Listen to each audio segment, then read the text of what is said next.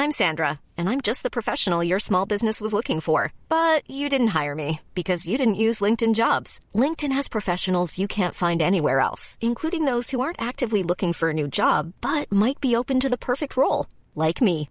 In a given month, over 70% of LinkedIn users don't visit other leading job sites. So if you're not looking on LinkedIn, you'll miss out on great candidates like Sandra. Start hiring professionals like a professional. Post your free job on linkedin.com/people today. E adesso un bel caffè finito. Perché rischiare di rimanere senza caffè quando puoi abbonarti a Caffè Borbone? Prezzi vantaggiosi, costi di spedizione inclusi, tante possibilità di personalizzazione e l'abbonamento lo sospendi quando vuoi. Decidi tu la frequenza, la qualità, scegli tra le cialde e capsule compatibili e crea il tuo mix di gusti e miscele. Mai più senza caffè con l'abbonamento Caffè Borbone. Tutte le info su caffèborbone.com. Judy was boring. Hello. Then Judy discovered ChumbaCasino.com. It's my little escape. Now Judy's the life of the party. Oh, baby, Mama's bringing home the bacon. Whoa, take it easy, Judy. The Chumba life is for everybody. So go to ChumbaCasino.com and play over 100 casino-style games. Join today and play for free for your chance to redeem some serious prizes. ChumbaCasino.com. No purchase necessary. Void where prohibited by law. 18 plus. Terms and conditions apply. See website for details. Before Sarah discovered ChumbaCasino.com, she enjoyed chamomile tea Come on, big jackpot. and being in PJs by six. Let's go. The new fun Sarah often thinks about the old boring Sarah Yes. and wonders if that Sarah ever really existed. Chumba Casino has over 100 casino style games. So join today and play for free for your chance to redeem some serious prizes. No purchase necessary. Void prohibited by law. 18 plus. Terms and conditions apply. See website for details. Una ragazza dalla vita difficile. Un lupo travestito da agnello. Ed un caso che ancora oggi sconvolge internet. Benvenuti a Direful Tales. Questo è il caso di Bianca Devins.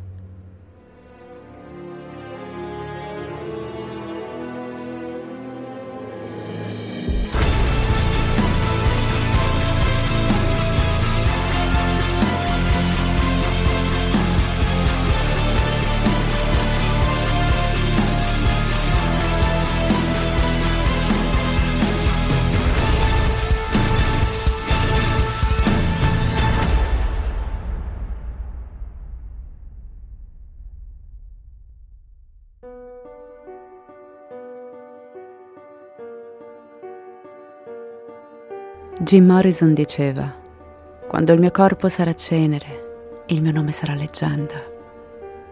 Oggi la celebrità sembra la cosa più facile da ottenere rispetto a quando eravamo bambini.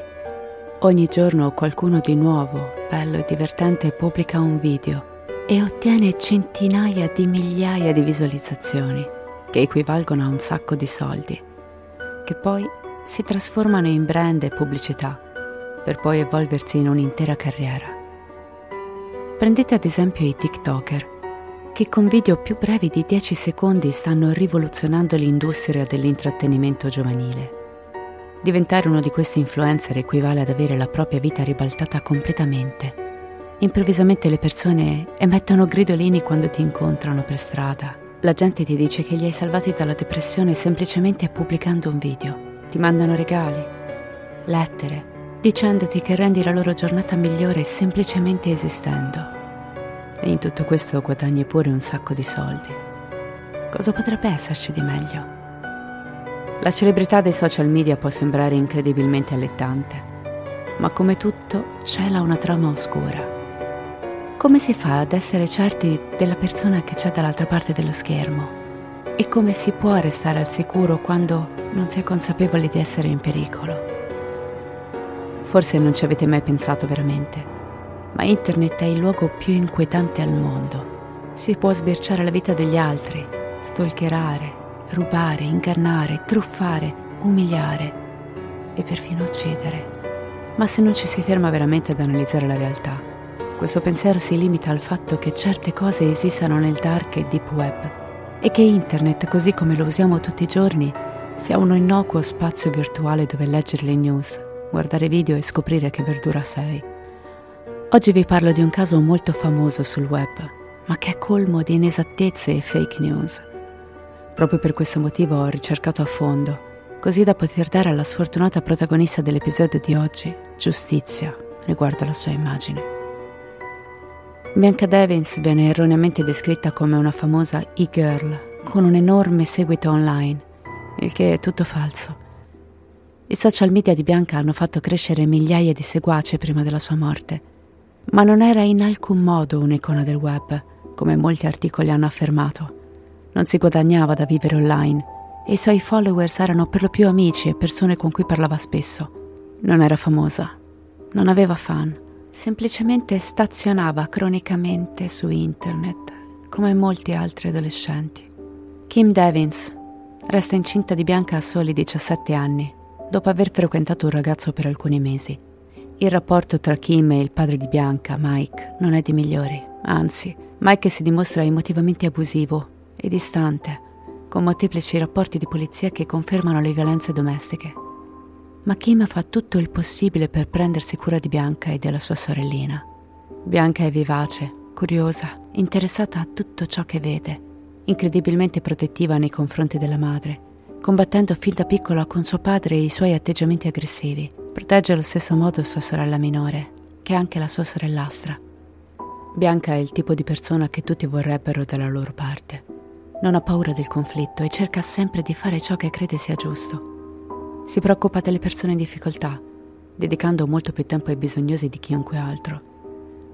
Bianca, proprio per il suo senso di giustizia, è anche incredibilmente schietta e premurosa con quelli intorno a lei, a tal punto da donare così tanto al prossimo da non tenere più briciole d'amore per se stessa. Ma quando inizia la scuola media scatta un interruttore nella sua mente e improvvisamente perde interesse per tutto ciò che è popolare tra i ragazzini della sua età. All'inizio della sua carriera scolastica, con l'eccezione di una manciata di compagni di classe, Bianca chiude il mondo fuori, diventando incredibilmente timida e ansiosa in situazioni sociali comuni. Anche il semplice uscire di casa diventa un problema per Bianca. La ragazza arriva al punto da lasciare la sua casa solo ed esclusivamente per andare a scuola. Chiusa nel suo universo, al sicuro nella sua cameretta, Bianca scopre internet, diventa ossessionata da anime, Minecraft e cultura meme. Passa ore sul suo telefono e sul computer di famiglia, scegliendo di stare in casa piuttosto che uscire con i suoi amici e i conoscenti. Bianca realizza che online non ha bisogno di vivere i disagi della realtà, anzi, può proiettare l'immagine perfetta di se stessa, una persona diversa, più libera. Inizia a postare nei vari forum usando diversi nicknames, Switchblades, Bia, Onicontin, PGTFO. Il cambiamento in bianca è sorprendente e preoccupante per quelli intorno a lei. Sua madre sente suonare i campanelli d'allarme nel retro della sua testa. Così porta la figlia da più terapeuti per comprendere il motivo del cambiamento estremo, che si è apparentemente manifestato dal nulla. Ma nessuno dei professionisti interpellati riesce a determinare ciò che è successo e giustificano lo switch nell'atteggiamento di Bianca con la tipica sofferenza depressiva adolescenziale. Tuttavia, il comportamento di Bianca continua a preoccupare le persone intorno a lei. Subito dopo aver iniziato il liceo, Bianca diventa vittima di bullismo. Minuta, con la carnagione chiarissima, nonostante l'atteggiamento timido spicca per il suo modo di vestire, che ricorda la sua grande passione, gli anime giapponesi e la moda emo. La maggior parte dei suoi compagni di classe che non condividono i suoi interessi riconoscono il suo account social media e iniziano a tempestarla di commenti umiliandola per il suo aspetto e i suoi hobby, dicendole che dovrebbe farsi del male, o peggio, ammazzarsi. Bianca è conosciuta da quei pochi amici che ha come una persona incredibilmente gentile, ma inspiegabilmente bugiarda. Passa ore a parlare con gli altri dei loro problemi, permettendo alle persone di sfogare qualsiasi frustrazione con lei. Ma quando le si chiede di se stessa, mente, apparentemente senza motivo in un'occasione dice a un amico di essere ebrea e di essere parzialmente autistica. Ad un ex fidanzato dice di essere asiatica. Poi più tardi cambia versione, identificandosi come cubana. I comportamenti di Bianca vengono ancora una volta liquidati dalla maggior parte dei suoi amici come semplici bugie adolescenziali, una banale richiesta di attenzioni. Solo quando la ragazza inizia a soffrire di attacchi di panico all'idea di uscire ci si rende conto della gravità della situazione. I suoni forti e i movimenti improvvisi diventano troppo per lei. Bianca diventa talmente ipersensibile al mondo da subire un forte crollo mentale a metà del suo secondo anno di liceo. Kim la ritira da scuola e le fa proseguire gli studi da casa e continuare con la terapia. Nel frattempo, sull'account di Bianca, la ragazza con coraggio ammette le sue difficoltà psicologiche, si apre nella speranza di trovare comprensione, la stessa che lei offre nei confronti delle numerose persone che la usano come muro del pianto a tempo perso. Ma invece di amore e amicizia, qualcuno le invia anonimamente questo messaggio. Sei la persona mentalmente più instabile che conosca e lo porti come una medaglia d'onore. La tua vita non è altro che una lotta perché non ti frega di diventare una persona migliore, optando invece per lo stesso percorso di autodistruzione e vizi. Essere mentalmente squilibrata non è qualcosa di cui essere orgogliosi, soprattutto se sta rovinando la tua vita. Smettila con questa facciata di merda e affronta la realtà. Bianca non raccoglie le offese e risponde semplicemente questo sarebbe stato vero se stessi parlando dell'anno scorso. Avevo 15 anni ed ero stupida. Ho preso un sacco di decisioni sbagliate, lo so. La mia personalità non è cambiata molto, ma sono una persona migliore ora. Non frequentando più la scuola, Bianca si addentra ulteriormente nelle profondità dei forum di internet, scegliendo di presentarsi come diverse versioni idealizzate di se stessa Vuole che la gente la veda per ciò che lei desidera essere e non per ciò che è in realtà. Il che si concretizza in lei avendo diversi account e parlando con persone sotto vari alias. Nella sua mente, Bianca si vede come deludente e non amabile. Fingersi qualcun altro è l'unico modo per far sì che la gente la ami veramente. Alcuni di questi account parlano di uso di droghe, disordine alimentare e autolesionismo, ma non è del tutto chiaro quanto di questo Bianca abbia effettivamente fatto e quanto sia semplicemente un seguire l'ondata di ciò che è considerato erroneamente cool dagli adolescenti. Ma Bianca diventa vittima di bullismo su questi account, esattamente come a scuola, per mano di persone che sostengono che lei non sia malata di mente, ma solo una sociopatica in cerca di attenzione. Ma il peggio deve ancora arrivare, perché Bianca finisce a testa in giù nella tana del bianconiglio, in quello che è uno dei luoghi più tossici per una ragazza così sensibile. Bianca scopre 4chan, la comunità anonima di image board. Bianca inizia a postare a causa della sua giovane età e la scarsità di ragazze sulla piattaforma. Raccoglie rapidamente un piccolo pubblico di uomini dedicati, che mi permetto di definire depravati considerando che la ragazza è minorenne. Questi si mostrano completamente ossessionati da lei. Un'amica della giovane, Erika Rose, intervistata successivamente ai fatti, parla di come Bianca fosse eccessivamente gentile con gli sconosciuti followers del forum di 4chan, che lei chiamava orbiters. Molti di essi erano uomini ossessionati dalle ragazze che seguivano, fino a tal punto da diventare pericolosi. Le ragazzine erano così rare da trovare sulle image board che gli uomini diventavano ossessionati da loro, soprattutto se erano minorenni e facilmente manipolabili. Mandavano a queste ragazze regali in adorazione con la speranza di ricevere attenzioni, o meglio ancora foto di nudo. Erano uomini esigenti. I regali potevano essere innocenti come animali di peluche, vestiti o anche soldi, ma a volte si spingevano fino a mandare alle ragazze droghe. Più elaborato e costoso era il regalo, più le ragazze si sarebbero sentite in debito con loro, o almeno questo era il pensiero perverso nascosto dietro questi gesti un po' come gli stalker delle celebrità che sentono di avere una relazione con loro. Questo genere di fantasia è molto pericolosa, perché si crea un ideale completamente falso e inesistente della persona idolatrata. Romanticizzare qualcuno, non so se si dica così, che non si è mai conosciuto di persona, ci fa immaginare una personalità che ovviamente non corrisponde alla realtà. E se in qualunque momento quella data persona fa o dice qualcosa che non rientra nello scenario immaginato, tutto va in frantumi e il risultato è spesso incredibilmente pericoloso. Questo accade anche nella vita di tutti i giorni, non solo alle celebrità.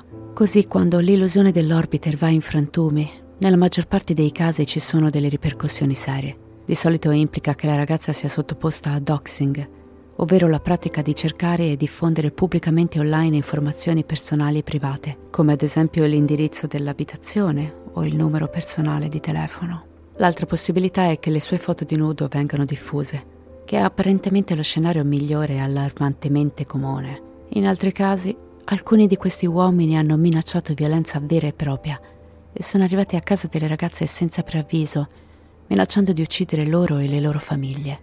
Di nuovo, nella maggior parte dei casi questo accade a ragazze minorenni che vivono ancora con i genitori.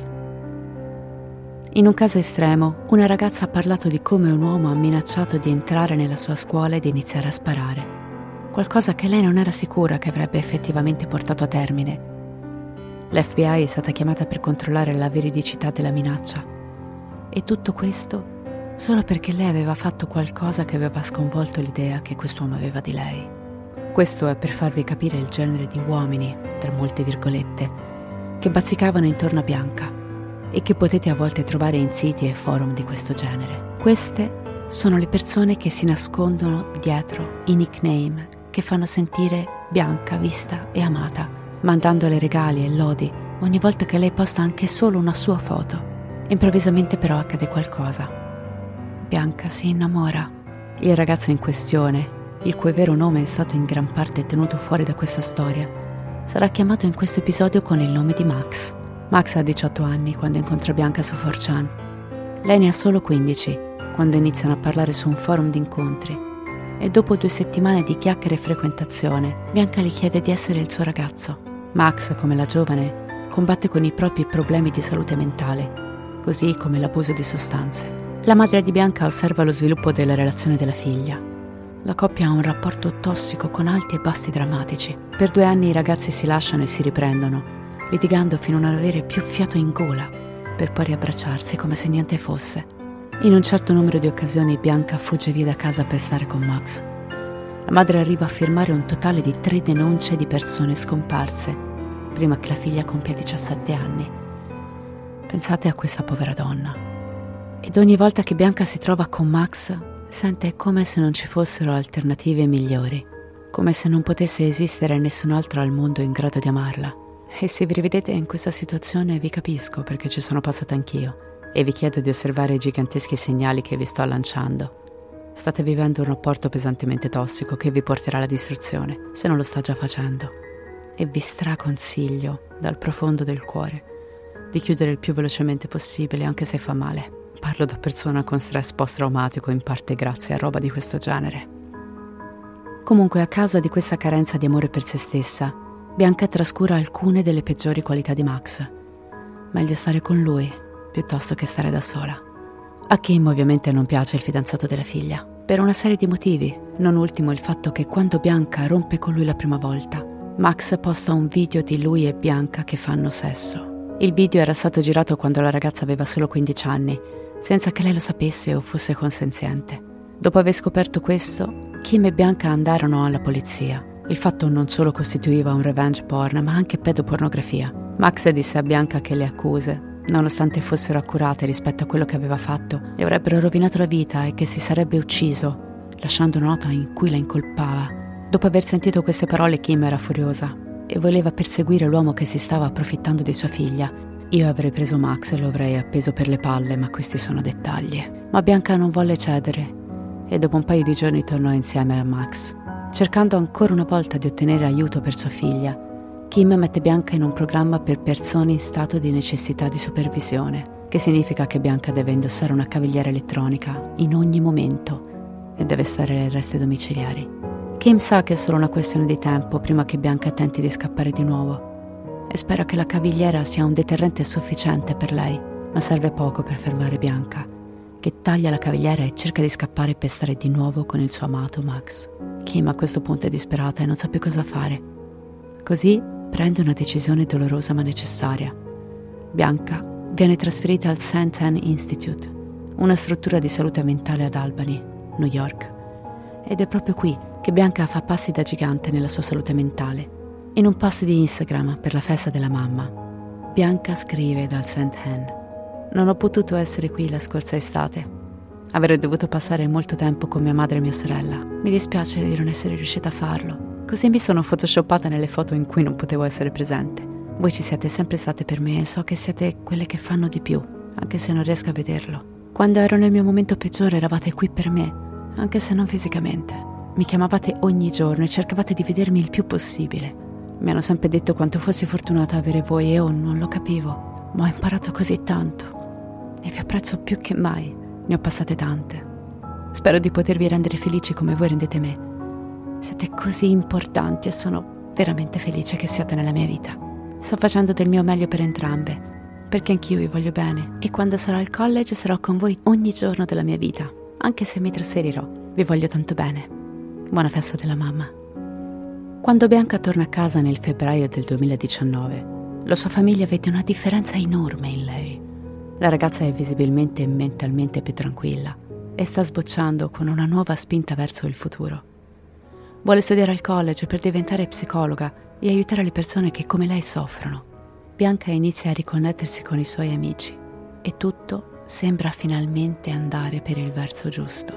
Ma tutto questo cambia nel momento in cui Bianca incontra Brandon Clark. With the Lucky Land slots, you can get lucky just about anywhere. This is your captain speaking. Uh, we've got clear runway and the weather's fine, but we're just going to circle up here a while and uh, get lucky. No, no, nothing like that. It's just these cash prizes add up quick. So I suggest you sit back, keep your tray table upright, and start getting lucky. Play for free at LuckyLandSlots.com. Are you feeling lucky? No purchase necessary. Void where prohibited by law. 18 plus terms and conditions apply. See website for details. You will fail. So what? Everybody does. But your gym, your watch, your yoga pants, they pretend you won't. So when you miss a day, eat the pancakes. Give up on a workout? You failed? Seriously, what the hell? We're Body. We've been a part of that too, but not anymore. At Body, we're rejecting perfection and embracing reality. Not in a Pizza Monday kind of way, in a loving your whole life kind of way. In a this workout is fun and it's okay if I take a week off kind of way. In an I'm eating healthy and it's okay if I indulge kind of way. In a I like myself no matter what kind of way. Yeah, you will fail. We all will. But we're not going to let that be the end. You see that? We're already making progress. So let's keep going. We are Body. Start your free trial at body.com. That's B O D I.com. Clark è un individuo inquietante. Mentre amici e conoscenti hanno solo cose carine da dire su Bianca, Brandon trasmette sensazioni oscure. Tutti pensano che ci sia qualcosa di rotto in lui, ad eccezione dei suoi genitori, che concordano sul fatto di averlo cresciuto bene, il che non è assolutamente vero. Infatti, lasciate che vi parli per un attimo del padre di Brandon, Jason. Su di lui non si sa molto, a parte il fatto che fosse un uomo incredibilmente inquietante. Nel 2010, quando Brandon ha solo 12 anni, Jason, credendo che sua moglie lo stia tradendo, la tiene in ostaggio per oltre 10 ore, picchiandola e puntandole un coltello da macellaio alla gola, mentre le urla che l'avrebbe uccisa e poi avrebbe fatto lo stesso con se stesso. L'attacco iniziò dal nulla, con Jason che accusava la moglie di essere andata a letto con un conoscente comune. La donna fece l'errore di ridere delle accuse ritenendole ridicole e voltandosi a parlare nuovamente con sua madre, che in quel periodo viveva con loro, cosa che fece infuriare Jason ulteriormente. L'uomo le saltò addosso e iniziò a picchiarla selvaggiamente. La nonna di Brandon allora tentò di scappare in una stanza per chiamare il 911, ma Jason la inseguì e quando lei prese il telefono lui lo strappò dal muro. In qualche modo la donna riuscì a sfuggire e a correre a casa di un vicino dove fu in grado di chiamare aiuto. A quel punto Jason si barricò con la moglie in casa, prese un coltello con le intenzioni di usarlo per ucciderla e poi per far fuori se stesso. Quando la polizia arrivò sul posto, vide Jason sbattere la testa della donna contro un muro, facendola ricoprire del suo stesso sangue. La costrinse poi a dichiarare più volte che stava per ucciderla e che se qualcuno si fosse avvicinato alla casa le sarebbe morta. Dopo un paio d'ore, Jason cominciò a piangere e a scusarsi con Michelle, avvolgendola in una coperta, dichiarando che non era sua intenzione farle così tanto male. Dopo dieci ore le permise di andarsene e lui fu arrestato. Fu poi accusato di aggressione, possesso di arma, detenzione illegale e minaccia di reato. La cosa peggiore è che attualmente non si sa se Brandon fosse in casa in quel momento e se fosse testimone di tutto questo. Comunque, anche se non fosse stato in casa all'inizio dell'attacco, è stato sicuramente al corrente del circo mediatico all'esterno e ha probabilmente assistito alla fine. Anche sua madre è stata arrestata e lui è stato dato in affidamento a un'altra famiglia. Brandon viene fuori da questa esperienza come un ragazzo che a primo impatto sembra ok, Un giovane nerd come tanti, con buone intenzioni. Ma basta conoscerlo appena per notare cosa non va. È ossessionato sessualmente da giovani ragazzine. Quando a 16 anni è infatuato dei media giapponesi lolicon, che presentano giovani ragazze come romantiche e sexy. Legge migliaia di manga hentai con disegni sessuali di giovani ragazzine e quando i suoi amici lo scoprono rimangono abbastanza interdetti, nonché schifati. È chiaro per loro che Brandon è interessato alle minorenni. Il ragazzo cerca di far finta che si tratti solo di una preferenza di materiale di lettura non di qualcosa che desidera perseguire nella vita, fino a quando non salta fuori che ha mandato messaggi e adescato una dodicenne, cercando di farla diventare la sua ragazza, inviandogli immagini sessuali. Gli amici del ragazzo mettono Brandon di fronte all'evidenza dei fatti, ma lui risponde. Fidatevi di me, è meglio che non vi preoccupiate per quello che faccio o penso di fare, perché non vi piacerà quello che vedrete. Comprensibilmente dopo questo confronto i suoi amici smettono di parlargli, si allontanano, ma non denunciano le sue intenzioni alle autorità, forse pensando che siano solo le parole di uno svitato. Brandon però è un predatore prima ancora di incontrare Bianca, un cacciatore che cerca ragazzine e bambine come prede, attraverso prove ed errori ha imparato come passare per il perfetto gentiluomo che vuole solo il meglio per le sue amiche. Crea abilmente una maschera che indossa abitualmente, ottenendo l'accesso alla persona su cui mette gli occhi. E sfortunatamente, quella persona è bianca. Lei e Brandon si conoscono attraverso Instagram e diventano subito amici. Lui ha 21 anni e lei ne ha appena compiuti 17. Per Brandon lei è perfetta, snella, poco sviluppata, Sembra una bambina, anche grazie alla sua natura dolce e fiduciosa. Proprio la preda che Brandon sta cercando. È attratto da lei, la riempie di adorazione e attenzione, qualcosa che lei scambia per amicizia dati i suoi anni. Brandon commenta ogni post di Bianca affermando quanto sia bella e quanto si senta fortunato ad averla nella sua vita. Se lei posta una storia di Instagram, lui in pochi secondi le scrive in privato e quasi da un giorno all'altro si intreccia nel tessuto della vita della ragazzina. Bianca è sincera con Brandon riguardo ai suoi sentimenti nei suoi confronti. Fuori dall'amicizia, la giovane non prova niente di più che sentimenti platonici verso di lui e spesso placa i suoi complimenti, ricordandogli che sono solo amici e lei non sta cercando di iniziare una relazione con nessuno perché in autunno andrà al college, dove inizierà un nuovo capitolo della sua vita e un fidanzato non rientra in quel progetto. I due sono usciti insieme un paio di volte in precedenza, ma Bianca ha messo subito in chiaro di vederlo come un amico e niente di più.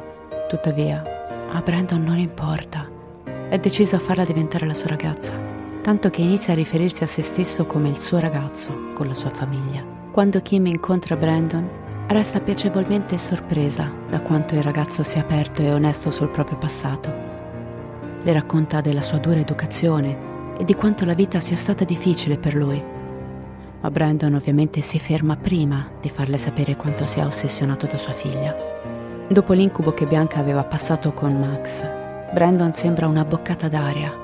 Ovviamente il predatore ha studiato bene come muoversi nella famiglia di Bianca, pianificando di avvicinarsi a Kim e portarla inevitabilmente a convincere la figlia a stare con lui.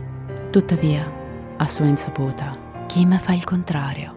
Sa che sua figlia non desidera legarsi e nonostante la donna si fidi di Brandon, e lo veda come un ragazzo onesto, realizza quasi immediatamente che i suoi sentimenti sono chiaramente superiori a quelli di Bianca nei suoi confronti. Kim capisce che Brandon vuole di più di quello che Bianca è disposta a dargli. Così incoraggia la figlia a essere diretta con lui e smettere di accettare i suoi regali, in quanto avrebbe dato al giovane l'impressione sbagliata. Kim dice alla ragazza che essendo così carina e premurosa, sta involontariamente portando Brandon a legarsi sempre di più a lei e sarebbe stato meglio se smettesse di uscire con lui così tanto, almeno fino a che il ragazzo non si stancherà e troverà qualcun'altra su cui concentrarsi romanticamente. Ma Bianca assicura a sua madre che lei e Brandon sono solo amici e che a lui va bene quel rapporto. È ben consapevole di non poter avere niente di più da lei e ha già fatto pace con se stesso, in quanto ne hanno parlato più volte. Così, quando Bianca chiede a sua madre se può andare al suo primo concerto, Kim si sente rassicurata dal fatto che Brandon andrà con lei. E purtroppo non c'è modo per lei di sapere cosa ha pianificato il predatore. E da qui in poi il domino inizia la sua corsa fino al pezzo finale. Prima del concerto Bianca parla su Discord con un ragazzo di cui è interessata. Non cerca una relazione prima di andare al college, ma pensa che questo ragazzo sia carino e dolce e vuole conoscerlo un po' meglio. Sa che il giovane in questione non ha ancora dato il suo primo bacio e questo lo fa apparire terribilmente tenero agli occhi dell'adolescente. Si erano parlati per circa una settimana prima del concerto e avevano pianificato di incontrarsi lì. Bianca era tratta da quanto fosse sincero e innocente e voleva essere il suo primo bacio. Brandon avrebbe guidato fino al concerto. La ragazza vuole essere cristallina e onesta con lui, così gli dice che una volta là avrebbe intenzione di incontrarsi con un ragazzo di cui è interessata. Gli chiede se la cosa è ok per lui o se preferisce non accompagnarla. Ma Brandon si mostra tranquillo e disinteressato. Le dice che non ci sono problemi dato che sono solo amici. Quello che Bianca non sa è che la corsa del domino ha appena accelerato la sua velocità diventando inarrestabile. Dopo la sua conversazione con Bianca, Brandon, seduto davanti al PC, inizia a cercare su Google come trovare e tagliare un'arteria carotidea e come incapacitare qualcuno. Poi mette un coltello, una corda e un grande telo sul sedile posteriore della sua auto. Ed infine, semplicemente, aspetta, sapendo che il giorno del concerto metterà in atto il suo piano. E arriva il maledetto giorno del giudizio, il 14 giugno del 2019. Brandon stila una lista delle cose da fare sul suo telefono. Include il cambiamento della sua bio di Instagram per mostrare la sua data di morte, che è oggi, e la citazione Sappiate solo che non sento più dolore. Successivamente posta una citazione dal libro Fight Club. Questa è la tua vita e sta finendo un minuto alla volta. Poi carica in auto il suo portatile, l'hard disk del suo computer, una bomboletta di vernice spray e un accendino. Dopodiché parte alla volta dell'abitazione di Bianca. Ad accoglierlo c'è Kim. Bianca esce dalla porta sorridente e bellissima come sempre. Saluta la mamma con un bacio e poi sale in auto. Brandon rassicura la signora Devins che riaccompagnerà a casa la figlia sana e salva ironico e crudele, non vi pare? L'auto se ne va. Mentre sono sulla strada Bianca chatta con altre persone su Discord, sia sulla chat vocale che in quella di testo. È di buon umore. È molto emozionata perché sta per andare al primo concerto della sua vita e non vede l'ora di vedere uno dei suoi artisti preferiti esibirsi sul palco. Inizia anche a parlare del ragazzo carino che le interessa, completamente ignara dell'orrore che la persona che le siede al fianco ha in serbo per lei. I due arrivano al concerto, ridono, scherzano, poi lo spettacolo inizia e le luci e i colori risplendono negli occhi grandi e carichi di emozione di Bianca, quell'esplosione nel petto che solo un concerto dal vivo può regalare. Durante lo spettacolo Brandon e Bianca si incontrano con il giovane di cui la ragazza è infatuata. Il concerto prosegue e Bianca regala al ragazzino il suo tanto desiderato primo bacio. I due si tengono per mano, si scambiano sguardi teneri. Brandon, vicino a loro, sta ribollendo di rabbia. Bianca se ne accorge. Lo scrive anche su Discord ai suoi amici, ma dà poca importanza alla cosa in quanto lo avevo avvertito prima di partire del fatto che una cosa del genere sarebbe potuta accadere e lui gli aveva detto che non ci sarebbero stati problemi. Non vuole pensare a Brandon e le sue paranoie. Bianca è al settimo cielo lo scrive alla sua amica su Discord. Ammette che la serata è fantastica, forse la più bella della sua vita. Tornando a casa dopo lo show, mentre Brandon guida, Bianca si addormenta felice sul sedile posteriore. Brandon la osserva dallo specchietto retrovisore. Poi estrae il telefono dalla tasca e scatta una foto alla strada vuota di fronte a lui. La posta come stories, con su scritto arriva l'inferno. È redenzione, giusto? Guida fino a una strada senza sfondo, scende dall'auto e mentre si filma con il cellulare apre il bagagliaio ed estrae il coltello. Torna in auto e sveglia bruscamente Bianca, chiedendole perché si è messa a baciare un altro ragazzo mentre era al concerto con lui. Bianca è confusa, si scusa, gli dice che non era sua intenzione turbarlo così tanto. Ma gli ricorda della conversazione che hanno avuto i giorni prima e il fatto che loro sono solo amici e che non lo vede come un partner, Secondo la polizia che ha visto il filmato, nell'istante in cui Bianca pronuncia la frase non stiamo e non staremo mai insieme, Brandon la colpisce con violenza alla testa, facendola cadere all'indietro sul sedile, lasciandola confusa e scioccata in quanto il ragazzo non si è mai mostrato violento prima d'ora. Bianca è sconvolta. Si arrabbia. Dice a Brandon che non ha intenzione di farsi riaccompagnare. Vuole scendere dall'auto e tornare a piedi piuttosto che accettare una cosa del genere. Ma prima che possa rendersi conto della gravità della situazione, Brandon tira fuori il coltello e le squarcia la gola.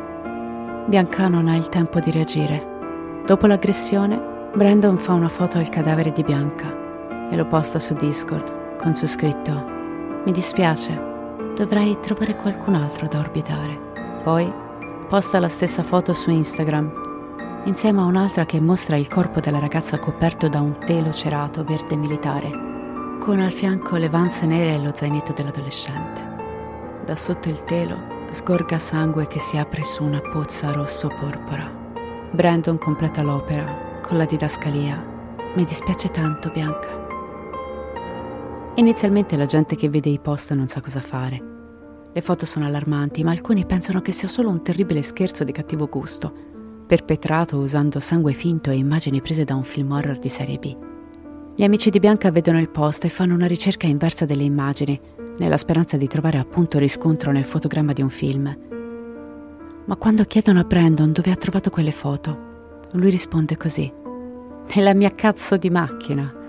Ho scopato Bianca, idiota. Il suo nome completo è Bianca Michelle Devins di Utica, New York. Usciranno diversi articoli tra qualche giorno. Buon divertimento. Agli utenti di Discord diventa chiaro che ciò che stanno guardando non è uno scherzo, è reale. Viene chiamata la polizia, ma il popolo di internet non ha idea di dove sia Brandon. Così inizia a spargersi la voce tra i vari forum e rapidamente il nome di Bianca diventa virale, postato su ogni social in compagnia delle foto che mostrano il suo corpo straziato e l'hashtag Rest in Peace. Twitter e Instagram vengono tempestate delle stesse immagini, lasciando sempre più persone scioccate e confuse. La notizia si diffonde a macchia d'olio e come sempre, le informazioni date sono superficiali, figlie di mere supposizioni. Alcuni siti sostengono che Brandon sia il suo ragazzo, altri dicono che sia uno stalker, altri incolpano Bianca dicendo che la ragazza se l'è cercata, illudendo il ragazzo con i suoi atteggiamenti sensuali. Un pensiero malato che purtroppo è troppo presente nella società di oggi. Nessuno dei notiziari al momento ha davvero idea di cosa sia successo e continueranno a diffondere informazioni false per settimane. Ma fermiamoci e facciamo un passo indietro. Torniamo da Bianca, sdraiata sotto quel telo gelido che nasconde la sua carnagione pallida e i ricordi di un concerto memorabile incastrati in quelle pupille che ora sono solo biglie vuote. È passata la notte, l'alba illumina l'auto di Brandon ed il tappeto di sangue che la circonda. Sono le 7.30 del mattino quando il ragazzo chiama il 911 informando la polizia di trovarsi in Post Street, una strada senza uscita a Utica. Scherza con l'operatore, dicendo che ha appena commesso un omicidio-suicidio e deve riattaccare in fretta perché deve compiere la parte finale del suo gesto. Brandon si sta ancora filmando mentre ride al telefono. Appicca un piccolo incendio vicino alla macchina, bruciando il suo computer e l'hard disk, molto probabilmente perché conteneva ulteriori prove della sua pianificazione dell'omicidio e della sua ossessione pedofila per le giovani ragazzine. Dipinge con lo spray le parole May you never forget me, che tu non possa mai dimenticarmi. Una frase che mette i brividi, come una maledizione finale all'anima della povera e dolce Bianca. Poi inizia a trasmettere live su Instagram. Si sdraia sul telo verde accanto al corpo della giovane. Migliaia di persone guardano e registrano lo spettacolo raccapricciante, chiedendosi cosa farà. La polizia arriva sulla scena. Appena gli agenti si avvicinano, Clark tenta di uccidersi iniziando a tagliarsi la gola, ma si ferma quasi subito, appena avverte il dolore provocato dalla ferita. Un patetico tentativo plateale perpetrato da un vigliacco che non ha pensato di avere lo stesso riguardo per la sua vittima. Scatta un selfie mostrando la gola ferita, con la didascalia cenere alla cenere. Poi la posta come storia di Instagram. Gli agenti sulla scena non hanno idea di cosa stia accadendo. Non sanno se il ragazzo ha pistole o se ha pianificato altro per il suo show. Restano a distanza, qualcosa che Brandon chiaramente non ha calcolato sperando forse che gli agenti si lanciassero su di lui per fermare il tentato suicidio. Ma la polizia resta a guardare, forse consapevoli che la sua sia solo una recita melodrammatica. Gli agenti lo chiamano per nome chiedendogli dove è Bianca. Lui risponde: Dove diavolo pensate che sia? Prima di indicare il piccolo ciuffo di capelli scuri che spunta da sotto il telo. Brandon viene arrestato e curato per le ferite alla gola. Durante l'interrogatorio la polizia tenta di ricostruire tutta la dinamica, ma il ragazzo è troppo interessato a come i media stiano coprendo l'uccisione e come il mondo in generale stia reagendo. Lo ha fatto per essere famoso e ha funzionato. Secondo vari articoli, Brandon ha ucciso Bianca per dimostrare di non essere uno sfigato maschio beta che si fa prendere la mano e si lascia usare dalle ragazzine, ma di essere un uomo forte, in grado di prendersi ciò che desidera quando vuole. Beh, complimenti Brandon. Non potevi risultare più debole e sfigato di così. Il 29 luglio 2019, quando compare in tribunale, è abbattuto dall'aspetto trasandato. La maggior parte dei giornalisti lo descrive come uno stupido pedofilo, a cui non si può dire di no. Nonostante la sera del concerto abbia volutamente portato l'arma del delitto, il telo e altri oggetti utilizzati per l'omicidio, pubblicando immagini del suo corpo morto e confessando di essere colui che l'ha uccisa in diretta streaming, Clark inizialmente si dichiara non colpevole dell'accusa di omicidio di secondo grado nei confronti di Bianca Devins. Inizia a scrivere lettere dalla prigione a vari giornalisti, affermando di non essere stato in sé durante l'omicidio, di aver avuto un distacco dalla realtà e di non ricordare cosa sia successo, nemmeno i più semplici dettagli. È chiaro che stia cercando l'infermità mentale o almeno la capacità ridotta. Ma una volta che gli viene notificato che la polizia è stata in grado di recuperare la sua cronologia di ricerca su internet, che mostra chiaramente quanto in anticipo abbia pianificato l'omicidio di Bianca, cambia la sua versione e ammette la colpevolezza. Il 16 marzo 2021, quasi due anni dopo la morte di Bianca Devins, Brandon viene condannato all'ergastolo. Ma purtroppo non finisce qui, perché nel luglio del 2021 la famiglia di Bianca cita in giudizio l'ufficio del procuratore distrettuale della contea di Anita per la distribuzione di pedopornografia. Secondo la causa, i Devins hanno appreso da un produttore di un documentario su Bianca che i filmati dell'omicidio della figlia gli erano stati inviati dalla procura, così come il video di lei che fa sesso con il suo ex, utilizzato come prova nel processo, nonché l'accesso a foto nude di Bianca. Tutte cose che costituiscono pornografia infantile dato che la ragazza è deceduta prima di compiere 18 anni. Queste immagini e video sono stati anche presumibilmente inviati a uno youtuber che aveva coperto il caso ed era una delle persone con cui Brandon aveva corrisposto dal carcere. E mentre la libertà di informazione consente di condividere le prove, l'ufficio del procuratore distrettuale non aveva il diritto di distribuire il video dell'uccisione nelle immagini del corpo nudo di una minorenne. Il processo è ancora in corso ed è terribile perché anche dopo la sua morte Bianca è ancora vittima di bullismo, dimenticati che sbavano per esporre la propria mediocre opinione sul caso e di giornalisti e youtubers che travisano l'accaduto per soddisfare la propria narrativa. Pochissime persone in realtà sanno cosa è successo. Alcuni siti parlano di lei come di una malata di mente mangiatrice di uomini che ha abusato e manipolato Brandon fino alla follia. Una morte meritata. La sua immagine è stata postata sui forum Incel ed derisa. Bianca era una persona adorabile, che ha trascorso la sua giovinezza combattendo con i suoi demoni e finalmente era venuta fuori dall'altra parte del tunnel, grazie al supporto e all'aiuto di chi l'amava. Aveva appena iniziato ad amare se stessa, ma questa opportunità le è stata tolta senza motivo. Kim e la famiglia di Bianca stanno combattendo in tutti i modi per far sì che le foto del cadavere della figlia vengano rimosse da internet, dato che ad oggi sono ancora facilmente visualizzabili da qualunque motore di ricerca. Se siete interessati a dare una mano, vi lascio la petizione creata dai Devins su change.org, sulla pagina di Facebook, sul nostro Discord e su Instagram. Trovate i link visitando il sito direfultales.com.